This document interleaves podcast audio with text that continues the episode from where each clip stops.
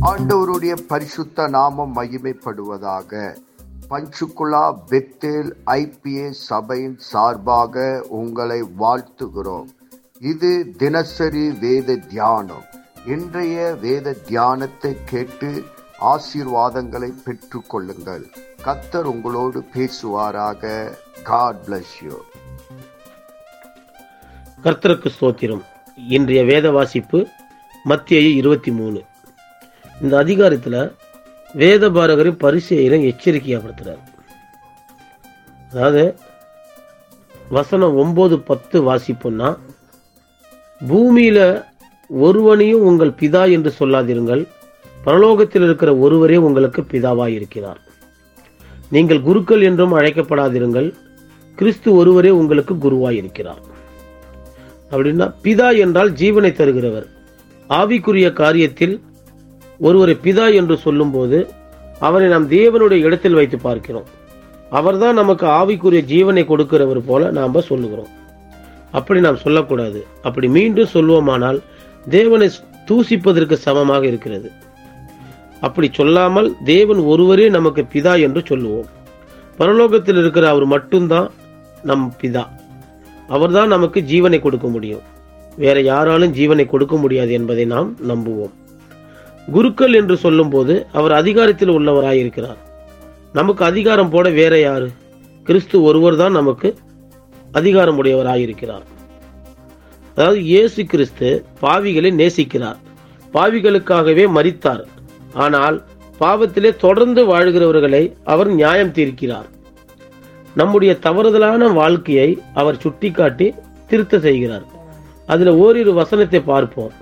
வசனம் இருபத்தி ஐந்து வாசிப்போம். மாயக்காரராகிய வேத பாரகரே பரிசேயரே உங்களுக்கு ஐயோ.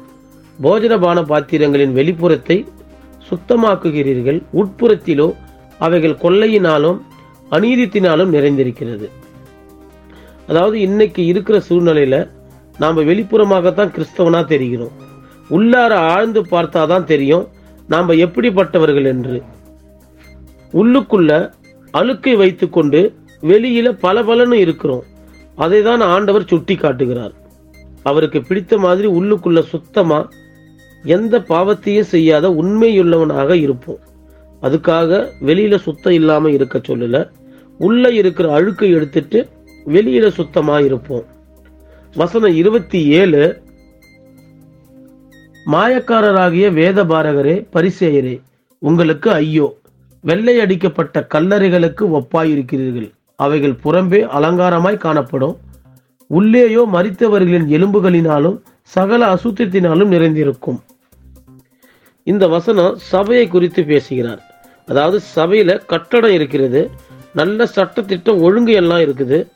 ஆனா உள்ள போய் பார்த்தா தான் தெரியும் அங்கு எவ்வளவு பிரச்சனை சச்சரவு இருக்குது என்று இதெல்லாம் பார்த்தால் சபையில இப்படியா என்று மனவேதனையா இருக்கும். இப்படிப்பட்ட சபையைத்தான் கல்லறைக்கு ஒப்பிட்டு பேசுகிறார். நம்ம சபையில அப்படி ஒரு பிரச்சனை இருந்தால் நாம் அதை திரித்து கொள்ள வேண்டும்.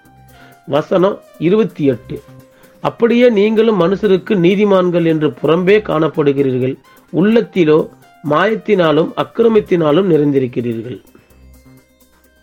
அதாவது வேதத்தை சரியான முறையில் கற்றுக் கொடுக்கிற சபை வேதத்தை நல்லா அறிந்து அதன்படி நடக்கிறவர்கள் யாராக இருந்தாலும் அவரை நாம் அப்படியே சுதந்திரித்துக் கொள்ள வேண்டும்.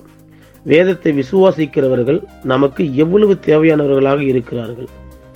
நம்ம சபை நம்மை போதித்து நடத்துகிற போதகர் இவைகளை ஒரு நாளும் மறந்துடாம அவர்களுக்கு துணையாக இருந்து ஊழியம் செய்யவும்.